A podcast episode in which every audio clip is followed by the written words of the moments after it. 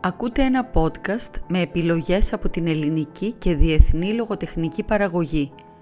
Στο μικρόφωνο η Χριστίνα Μπράβου. Τα διηγήματα υπάρχουν και στο YouTube όπου μπορείτε να κάνετε εγγραφή.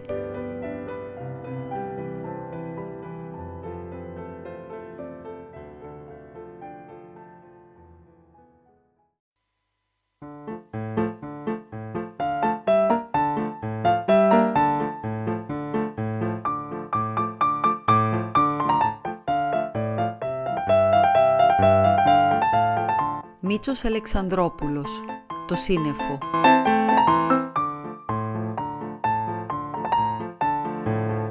Όπως ήταν καθισμένος πίσω του, έβλεπε ότι αυτός φορούσε καλή ρεμπούμπλικα και ότι οι πλάτες του είναι γερές, καλοταϊσμένες. Μα και το κοστούμι καινούριο φαινόταν και εκείνο. Ευκατάστατος άνθρωπος, σκέφτηκε.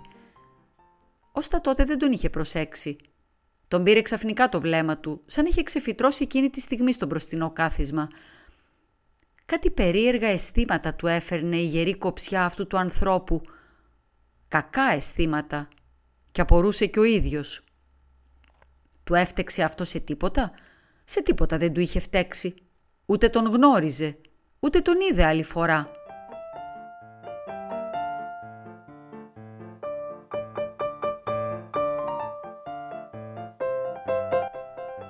Έστεκαν εδώ και λίγα λεπτά στο πεζοδρόμιο και περίμεναν το τραμ.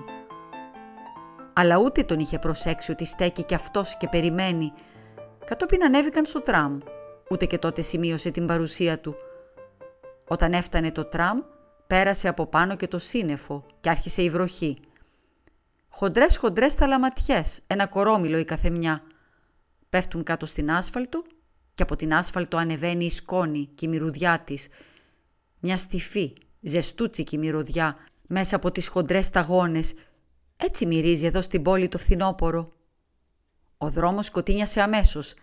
Από τη μεριά της πλατείας κατέβηκε ένας αέρας. Η βροχή δυνάμωσε.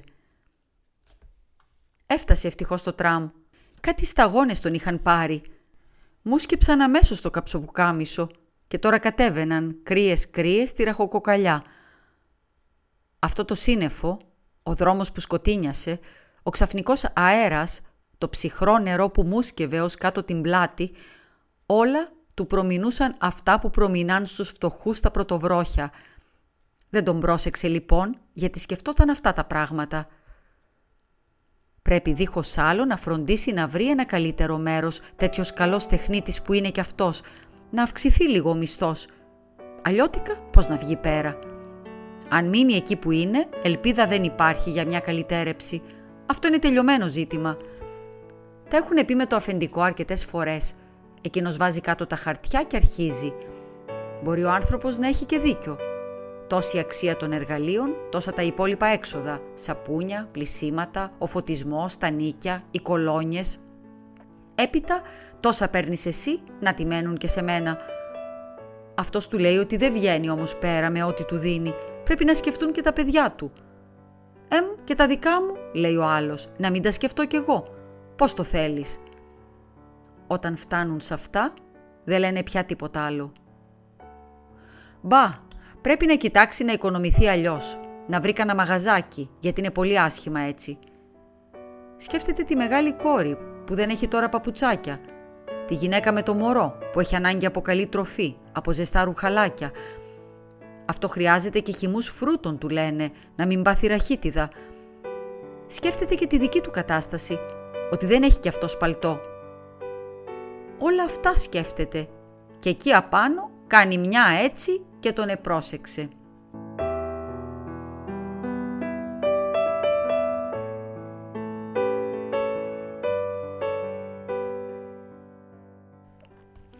Ο σβέρκος του ήταν αυτό που έκανε να τον προσέξει οι άνθρωποι του συναφιού έχουν ιδιαίτερα παρεδώσει με το μέρος αυτό. Ο σβέρκος είναι για αυτούς ό,τι περίπου το πρόσωπο.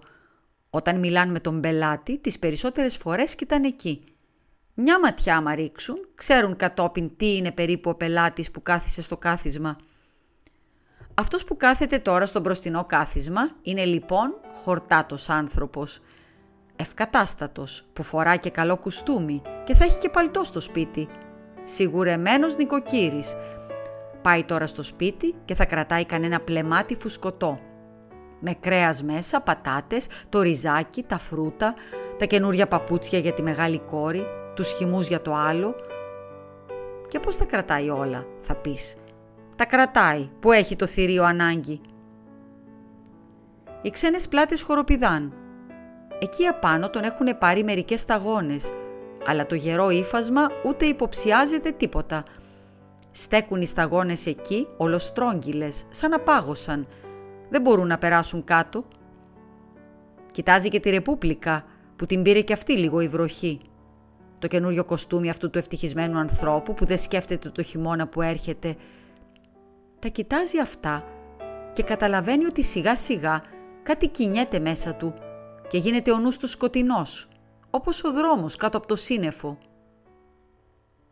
Τότε γύρισε ο άνθρωπος και τον ρώτησε ευγενικότατα «Είναι κύριε μακριά η οδός Ολυμπίων από τη στάση» του απάντησε θυμωμένος όπως ήταν. «Δεν την ξέρω» και κοίταξε αλλού. Ενώ την ξέρει βέβαια, εκεί ζει κι αυτός, στην οδό Ολυμπίων. Η γυναίκα που καθόταν δίπλα γύρισε αμέσως και τον πληροφόρησε που πέφτει η οδός Ολυμπίων. «Θα πάτε εκεί», εξηγούσε, «θα κάνετε έτσι, θα κάνετε αλλιώς, όλες τις λεπτομέρειες. Ορίστε τώρα κι αυτή». Μια αντιπάθεια αισθάνθηκε και για την καλή γυναίκα.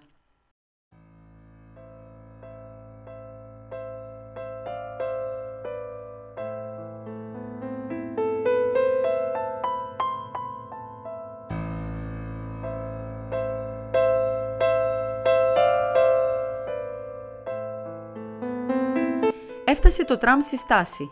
Κατέβηκαν. Έβρεχε ακόμη και δεν είχε περάσει το σύννεφο. Έτρεξαν να τρυπώσουν στο καφενείο. Μπροστά πάει πάλι αυτός. Τάκ, τουκ, τα στερεά τα κούνια στην άσφαλτο. Κοίταξε να δει. Είχε πλεμάτι. Δεν είχε. Στην είσοδο του καφενείου ήταν κι άλλοι. Στριμώχτηκαν γερά. Στέκουν και περιμένουν πότε θα περάσει η βροχή. Επιμένει όμως να βρέχει, το ρίχνει με το κανάτι, όπως γίνεται συχνά εδώ κάτω με τα πρωτοβρόχια. Κάποιον έχουν στριμώξει οι άλλοι στον τοίχο και πάει ο άνθρωπος να σκάσει. Είναι ένας με μια κόκκινη φαλάκρα και στριφογυρίζει να λασκάρει. Πλάι σε εκείνον είχε σταθεί κι ο άλλος από το τραμ.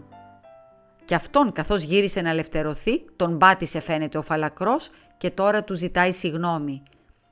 «Τι» του είπε αυτός. «Το πόδι σας», λέει ο φαλακρός. «Α, τίποτα, τίποτα, δεν το νιώθω». «Πώς» «Δεν το νιώθω», του λέει πάλι. «Ω, συγγνώμη». Ο φαλακρός παραμέρισε. Παραμέρισαν κι άλλοι. Μερικοί για να μην τον στενοχωρούν. Μερικοί από περιέργεια. «Μα καθόλου» ρώτησε δειλά κάποιος. «Να». Έσκυψε λίγο και χτύπησε με το δάχτυλο κάτω από το γόνατο. Ντουκ, ντουκ. «Δεν διακρίνεται όμως διόλου», είπε μια γυναίκα. Αυτό του έκανε κάποια ευχαρίστηση. «Είκοσι χρόνια του κουβαλάω», είπε, «όσο να είναι συνηθίζεις». «Στον πόλεμο» ρώτησε κάποιος. «Το 1943» του απάντησε, «στα ανταρτικά της Ρούμελης».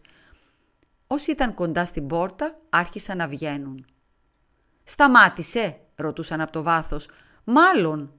«Ε, τι θα έκανε, σύννεφο ήταν πέρασε». Αυτός φρόντισε και βγήκαν μαζί. «Από εδώ», του είπε, «θα πάτε για την οδό Ολυμπίων. Σας ευχαριστώ. Μαζί θα πάμε». Και πήγαιναν πλάι-πλάι. Τώρα το άκουγε καλά που χτύπαγε τη φρεσκοπλημένη άσφαλτο. Γκουπ, γκουπ. «Έφτασε το φθινόπορο», είπε ο κουρέας. «Ο καιρός του είναι. Καθόλου δεν μ' αρέσουν οι βροχές. Εσείς εδώ κάτω δεν υποφέρετε και τόσο από δάφτες. Όσο να πει να βρέξει το μετανογάει. Εμάς να ρωτάτε τι τραβάμε, η ορεινή. Α, καταλαβαίνω, εκεί θα έχετε βροχές. Πολλές βροχές. Όταν γίνεται κουβέντα, δεν ακούγεται και πολύ αυτό το χτύπημα. Και τώρα με τίποτα δουλειές θα έχετε έρθει εσείς στην Αθήνα. Μπα, τι δουλειές, στους γιατρούς τρέχω. Με το τραύμα τίποτα. Με αυτό. Και τι παρουσιάζει τώρα το τραύμα; Έχει συρίγγιο. Α, Και τρέχω στους γιατρούς. Μου έχουν τώρα συστήσει έναν εδώ στην Αθήνα και αυτός μένει στην οδό αυτή. Λένε ότι είναι καλός γιατρός. Ευθυμίου τον ελένε. Τον έχω ακουστά. Είναι καλός γιατρός. Έτσι λένε. Προσπέρασαν το δικό του σπίτι, αλλά δεν τον αποχαιρέτησε. Τον πήγε ως του γιατρού. «Αυτό είναι». «Ευχαριστώ». Έτρεξε στην πόρτα και διάβασε την πινακίδα του γιατρού. Χτύπησε και το κουδούνι. «Εδώ, εδώ είναι». «Σας ευχαριστώ πολύ». Του έδωσε το χέρι. «Σας εύχομαι περαστικά». «Είναι καλός γιατρός αυτός». «Έτσι μου είπαν». «Ναι, ναι». Και δεν έφυγε. Περίμενε όσο να του ανοίξουν. Τότε αποχαιρετίστηκαν άλλη μια φορά. «Αντίο αγαπητέ μου», περαστικά.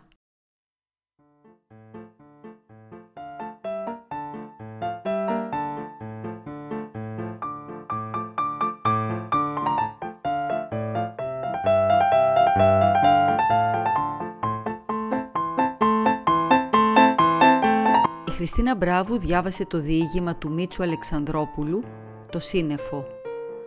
Ακούστηκαν αποσπάσματα από μουσικές συνθέσεις του Μίκη Θεοδωράκη.